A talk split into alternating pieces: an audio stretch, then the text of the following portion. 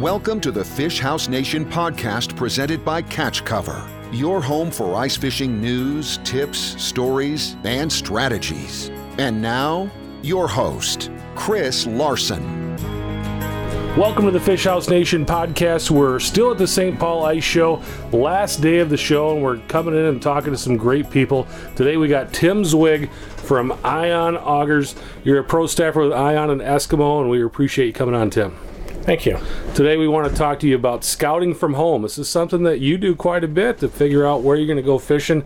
Tell us kind of about your process and how you prepare to go ice fishing before you even leave your house. So it's something I do a lot of. I spend a lot of time on my phone. I've got an app on my phone. I also have it on my computer, but it's Navionics uh, Lake Map app, and I use that to look at different lakes. What it shows me is it shows me all the different structure on the lake.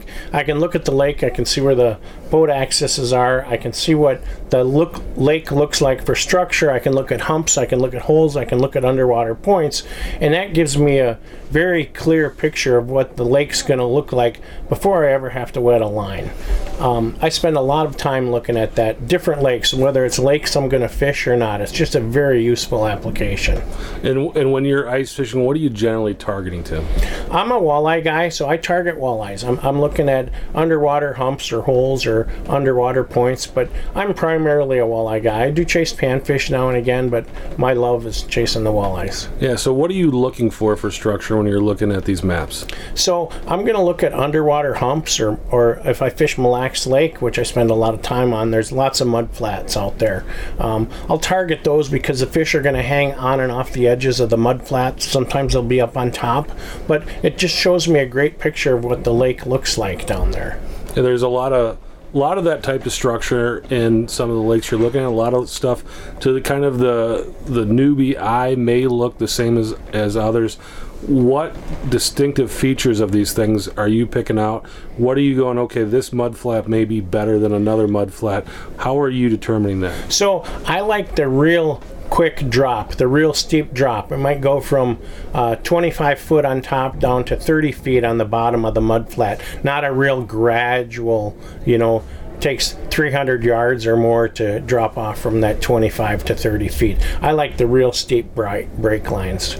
And when you're finding those break lines in your you're building your plan, how do you put that plan together from your kitchen from your kitchen table to go out there? So I'll do a number of different things besides looking at the uh, uh, Navionics app. Is I'll pull up the DNR website because they've got stocking reports on the different lakes, and they also have their uh, their uh, test nets. What what kind of fish are in there? And I'll look at that too before I ever hit the water. I'll look at the DNR uh, site and see what have they been pulling out of there in their test nets, you know, and they, they have a list of how many fish that they pull out per net, and then it compares it to other local lakes too. So many times I'll take a lake that I fish frequently and I know the lake, and I'll look at its test nets, then I'll look at a new lake and compare the test nets. Like, whoa, here's an example of a lake that you know, it has a few walleyes in it. I know what I've caught in there. Well, here's this lake five miles down the road that I've never fished, and look at the test nets it's pulling out of there. And then it has size ranges, number of fish in each size range as well. So it,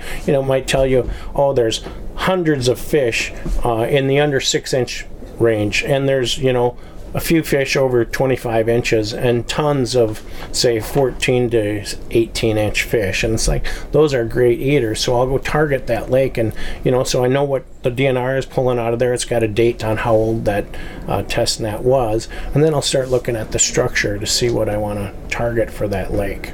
How do you get that data that you collect and convert it into a real time plan for when you get on the ice? So once I, I decide what lake I'm going for, I've, I've seen what kind of uh, minnows are in there, what they're we know what kind of forage fish are in there. So I have a general idea of what I want to take for bait, what I'm going to use. Are we going to go with shiners? Are we going to use fat heads? You know, what are we going to use? Then I get out to the lake and I've assessed where I think my starting point is going to be. Okay, it's it's morning, it's dark time. Fish are going to be up shallow. I'm going to go on the top side of the uh, hump and start targeting up there. They're going to slide deeper as the day progresses and the sun comes up. But I'm going to start up high. I have a good idea of where I want to go because I've been looking at my Navionics app and I've got some GPS points where my good starting point are. And actually, I have a portable GPS as well. Some people just use their phones. I'm I, I still use my portable GPS. So once I figured out where I want to go, I'm going to punch that into my GPS that I take with me, whether I'm in my truck or on a snowmobile or on uh, Ranger side by side as well. I'll uh, know where I'm going to go and what my starting point is. So then I'm going to get, once I get out to the lake, I'm going to drill some holes and see what I'm looking for. I, I already know that the spot I'm in is the spot I was targeting. You know, this is the top of the hump or this is the bottom of the hump. So I know that already. But then I'm going to start drilling some holes, see if I can mark some fish, see what's down there. What happens if you get there, you're on the spot that you think is right, and what you hope was there isn't there. Well, yeah, a lot of times that happens. You know, what you hope was there, it's not what what you thought it was going to be. You know, maybe there's nothing there. Maybe it's just it's too much mud. Maybe the water's dirty. Um, then I'm I'm going to move around a little bit. I never have just a single spot I'm going to go to. You know, I might target a number of underwater humps or a number of underwater points. So I, I have in the back of my mind, okay, over here was this spot that I thought looked good. I've got that spot over there that looked good. I've got maybe a midday deep water spot I'm interested in, and I've got my, my morning and, and uh, evening spots that are shallower that I'm going to be interested in. And then there, there's the whole rock thing too. You know, I'll target rock humps and rocks and boulders depending on how big the rocks are in the lake. Yeah, so you've got a plan A, you got a plan B, you got a plan C. Yeah. How far does it go? Uh, it depends. I mean, you can get down to plan D, E, and F. It, you know, sometimes you hit it just right. You you figured it all out, and your number one spot produces, and you can sit there and you can fish all day and do what you thought you wanted to do and what you hoped to do, and you can fish all day and catch fish. Other times you got to move to different different spots, different plans. Yeah. So when you're out there walleye fishing and the fish are moving throughout the day do you go in there with a plan for okay this is where i'm going to go for morning this is where i'm going to go afternoon this is where i'm going to go in the evening? How do you kind of break that up and, and decide how and where you're going to fish throughout the day? Well like i said i'll start shallow in the morning and i'll end shallow in the evening. And as the day progresses and the sun comes up and the fish might, may quit biting i'm going to move to the deeper spots where you know because the walleye come up and they feel like they can target the they've got very good eyesight. They can target the prey fish which kind of hide out in the shallow water, and the walleyes can prey on them in the dark water, dark of the day. Then, as the sun comes up, I'm going to target the deeper water, deeper water. Awesome. Tim, when you do this, is this something where you drive by a lake and go, oh, I wonder what that is? Or, and, and I think the answer is going to be both here.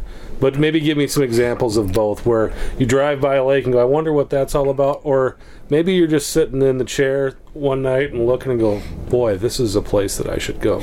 You know, that's that's a double-edged sword. Sometimes you talk to your buddies and, you know, they might share what they're doing, they might not. They're not going to give you depends on how good a buddy you are if they're going to give you the spot or maybe they'll tell you the lake. But I've done both. I've have a buddy say, you know, we're really hammering fish out here. They may not give you a lot of information, but they just say, you know, we're really hammering the fish here. So then, you know, I might pull up the, the lake map. I'll pull out the uh, DNR uh, test net. There's other times where there's a lake I used to drive by on the way to my cabin all the time. I drove by it every weekend, on the way up, on the way back, and I'd see boats there, but I had never fished it. So one day out of the blue, I pulled up the DNR test net and it's like, holy buckets, look at the number of walleyes that are in that lake, and uh, then start researching it that way. There's another thing I've used. Um, we all get outdoor news, and they have every week, they have the lake of the week, and they'll have a, a multi paragraph uh, report on that lake and what's going on that lake, and they've got a, a very basic uh, map of the lake and what the structure is. And you know, sometimes if it's a lake that you know, I'll read the the report and it's like, well, that kind of interests me. I'll do some more research on that and kind of say, okay, is that a lake I want to go visit, or you know, what do I want to do there? Sure. How many new lakes a season do you think that you explore? I bet I could get in the 15 category. You know, Really? 15 different lakes that we go. You know, there's been weekends when we're out ice fishing and we might hit three different lakes just because, you know what, the first one didn't pan out. We got down to plan D, E, and F and we weren't interested. So we went over to this other lake and, you know, did some poking around. So you you make a habit of this. This is something that you do, I, I do it fairly often. I'm not going to say I'm a, I'm a every weekend guy, right? but But I mean, you make a habit of going out and, and exploring new waters. You're not the guy that goes and yeah, this is my spot and this is where I'm going all the that's time. That's right. I, I make a habit of checking out new lakes. And what's that like for you? I mean, how, how do you what? Why does that make you tick? Well, you know, it makes you tick because it's like, all right, I, I researched the lake. However, I did the research, I did what I wanted to do. I put together a plan. I got out to the lake, and the plan came together, and that that's awesome. That's a feel good. Yep, I can do it. I can figure out this lake, and I can get out there, and I can do what I set my mind to do, and it happened. You know, there's times it doesn't happen, but the the the big feel good is I put the plan together. I went out, and I was able to catch the fish. Yeah. So, what would your advice be to someone who wants to start doing this and getting out and kind of expanding their horizons? Well, I think if you want to use the Navionics app, that's a, it's a great app. I think it runs about twenty or twenty five dollars. I've had it on my phone for years. I've had it on a number of different phones. And download that app on your phone, play with it, get familiar with it because you can use it to drop waypoints and whatnot. You can drop pl- uh, tracks and stuff. You can even even set the water uh, depths to different colors. They've they've come that far lately where they can change the depth colors and start playing with that app and then get on your DNR website and see what they have for test nets you know just simple stuff. And that's before you ever wet a line before you ever hit the bait shop to say hey what's happening up here on Lake X? You know? Tell me some about something about some of your tools that you're using when you're on the ice. What are some of your kind of your go-to gadgets for ice fishing? So my go-to gadgets, I use a Vexilar. I've got an FLX28. Um, I like that. I I used to use a Humminbird, and I really liked the bird because it was the size of the screen. I used an X or a Humminbird 55 flasher. Had a very large screen. I, I wear glasses, and having that large screen was very nice. I did switch to the Vexilar here a few years ago. I like the zoom capabilities on that. And then I do have a camera. I have a an Aqua-Vu camera that fits in my pocket that I'll drop down occasionally to see, you know, what is down there. Okay, I'm marking fish. How come I'm not catching them? What are they? Oh, they're suckers or oh, you know, they're carp. What are they? What what's down there? How come these fish aren't biting? And also I'll use that camera to see what what the structure really is. Is it really a soft muddy bottom or what is it? Tim, is there something that you haven't got a chance to share? I haven't asked you about that you think is important. Well, obviously, I'm on the Eskimo Ion Pro staff. I love my Ion uh, ice auger. I've been using the Ion X for several years now. It's lightweight. I can drag it out on the ice, and I can drill many holes with it. And it's it, it weighs 22 pounds. I can uh, drill as many holes as I want and not have a sore back from lugging around my 30 pound auger. Now, something new this year that I'm really excited to get on the water or on the ice is the Ion G2 auger, which comes in at 17 pounds. I'm not getting any younger, and the augers are not getting any lighter for me. So I'm really excited to use this Ion G2 that weighs 17 pounds. It should just scream through the ice. Awesome. Good luck on the water, and uh, I think the way you're fishing is really cool. Getting out there and trying out some new places, seeing some different faces, seeing some different fish, different points, different rock ledges, different mud flats. That's awesome. Sounds good. Awesome, Tim. Thank you. Thanks for watching. Thanks for listening. We'll talk to you next time. Thanks for listening to the Fish House Nation podcast presented by Catch Cover. For more ice fishing content, visit our blog at catchcover.com.